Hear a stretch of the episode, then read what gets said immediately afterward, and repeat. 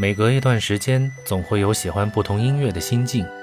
就像我一样。包括给大家制作的节目，总会有不同的曲风、不同的节奏，也有不同的地域风格。但总有这么一类音乐，能够在不经意间给到我心灵深处最大的放松。这种放松，我们可以看作是一种对于生活和工作压力的释放，也可以看作是调剂心情的一味良药。总之，在某些不经意或者刻意的时候，我都会想起一些曲子，然后开始循环播放它们。哪怕这些曲子其实早已是多年前的产物，又或者已经是听过不知道几百遍了。从前奏到高潮再到结尾的每一个细节，其实不用再去聆听，只要想起，脑海之中自然而然也会播放起来。但在这样比较相对特殊的时刻，如果手边也确实有聆听的设备和环境，那么我也还是会将这些曲子添加到播放列表当中，认真来听。这似乎已经成为了一种习惯，或者说是一种带有点信仰的感觉。可能说信仰其实有点过了，毕竟我刻意去聆听这类型音乐的时候，更多是寻找心灵上的慰藉，或者说是情绪上的一种安慰。信仰毕竟是要有一种极度虔诚的信任和相对比较严格的仪式感的。我的这种习惯与信仰最大的不同，就是我只在需要的时候，我才会去寻找。虽然这些曲子带给我很大程度上的慰藉，但我却没有能够对他们保持敬畏。这样一来，就让我有时候也会产生些许的自责，认为我自己似乎有些自私。不过转念一想，音乐之所以会被创作者创作出来，就是要通过一种全人类都能共同感受和识别的最简单、最有效的方式，来获得集体潜意识上的共鸣。人们都说科学无国界，音乐也无国界。是的，无论你的国籍、信仰和语言之间有多么大的差异，通过音乐所表达的情绪，却是大多数情况下就能够一听就明白的。当然，也不是说所有的音乐你都能听懂，在不同的文化差异下创作的东西，总会有当地特殊的文化背景，甚至宗教背景作为支撑。当然，听还是能听，情绪上的表达也可以感受得到。只是可能你无法领略其中比较深邃的东西，这也正好就像我们如果有语言和文化差异的人相互沟通一样，我们总能够通过一些最简单的肢体语言来表达最基本的诉求，不至于完全无法明白对方的意思。但要往深了走，那就很困难。说了半天，思维有些发散，回到我们今天的主题。我想要给大家推荐的一首作品，是来自一位民间不太出名的独立音乐人，或者可以说是属于一个民间的音乐团体。这个小团体非常有意思，他们一开始是一群对诗歌有追求的年轻人，大多数都是九零后。他们来自天南海北，但对中国传统文化不约而同的都有着自己独特的理解。所以在他们的作品当中，我们能够感受到传统古诗词和现代诗歌结合的魅力。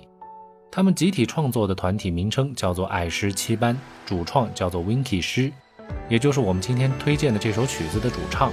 同时他也是这个小集体的班长。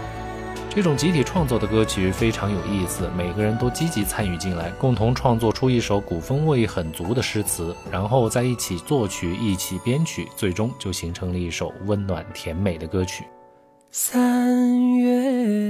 惊醒了梦一场，老酒在屋檐静静流淌，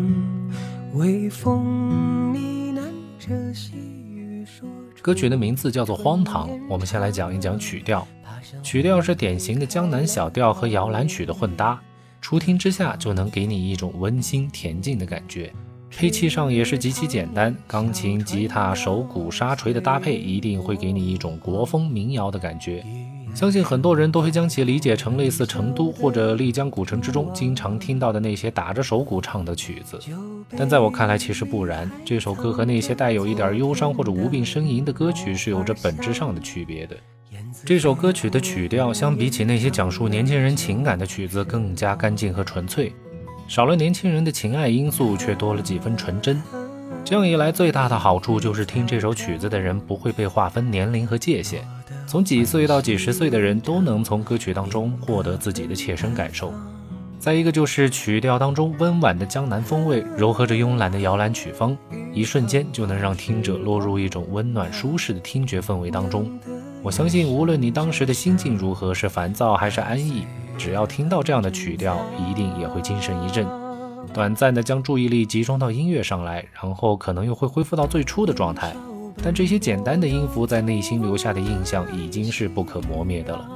在不久的将来，我相信您一定会重新找到这首曲子，好好体验一次心灵的洗礼。我们再来说说歌词。我之前已经提过，歌词和曲子都是共同创作的。我真的很佩服这帮年轻人，他们绝对不是很多人眼中玩世不恭、唯我独尊的那样的人群。因为在诗中，我看到了他们对生活的细致，对古诗词的热爱，甚至对传统文化孜孜不倦的追求。我们来看两句诗句，第一句是“微风呢喃着细雨，说初春绵长”，爬山虎推开了老爷爷的窗。这一句很精确地道出了江南一带初春的景象。微风带着细雨，润物细无声。爬山虎以惊人的速度在老房子墙上生长，一个“推”字竟道出了江南春天独有的魅力。烟雨朦胧之中，温婉而富有勃勃生机。我们再来看第二句：池塘里小船摇碎波光，呀一声勾破门角的蛛网。酒杯里还藏着昨天的落花香，燕子飞过屋檐，唱那旧时光。前两句的摇碎和勾破两个动词用得恰到好处，将一幅静态的场景写得立刻生动了起来。突然转折的酒杯和落花香，看似与前面毫无关系，却在暗暗预示着过去和现在的传承关系。燕子唱旧时光，也是对这种传承的精确补充。作者想要表达的意思到这里就非常明确了：过去的江南是这个样子，现在虽然时代不同了，但人的精气神儿却是实实在在一代一代传承下来的。别看我们年轻，但我们也和以前的人们一样，流着一样的骨血，传承着同样的文化。这里的燕子再加上后面的莺飞草长，又不禁让我想起了朱雀桥边的野草花，乌衣巷口的夕阳霞。确实，时代在变迁，昔日王谢的堂前燕早已飞入了寻常百姓家。虽说在某些层面上，我们感受到了人心不古的遗憾，但最终我们还是不得不承认，文化的传承始终是没有中断过的。很多九零后或者零零后的群体，其实根本不需要强迫他们去学习。他们自己早已对传统文化有着浓厚的兴趣，向古人学习包括穿着和礼仪方面的任何知识。这也正是如今汉服文化在江南一带大行其道的原因，并深刻影响着全国的其他地方。虽然这其中和古代毕竟有着很大的差别，但他们这种积极探索和学习的劲头，是我们七零后、八零后望尘莫及的。回过头来再看看这首歌曲的名字《荒唐》，很多人可能会觉得和歌词不太搭调，但其实这是一种过来人对自己以往经历的自嘲，并不是说真的觉得荒唐，而是一种自我成熟的表现。所以在此，唯有祝福这些比我们年轻的群体，期待他们能够在文化和道德的传承上更进一层，让我们伟大的中华民族真正成为屹立于世界民族之林的代表。过去的飞短流长。终将遗忘，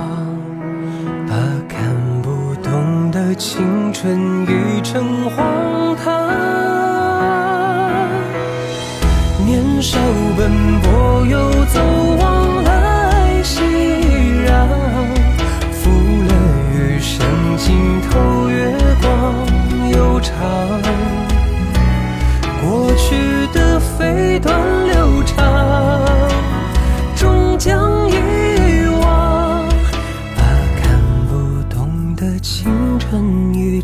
Mm-hmm.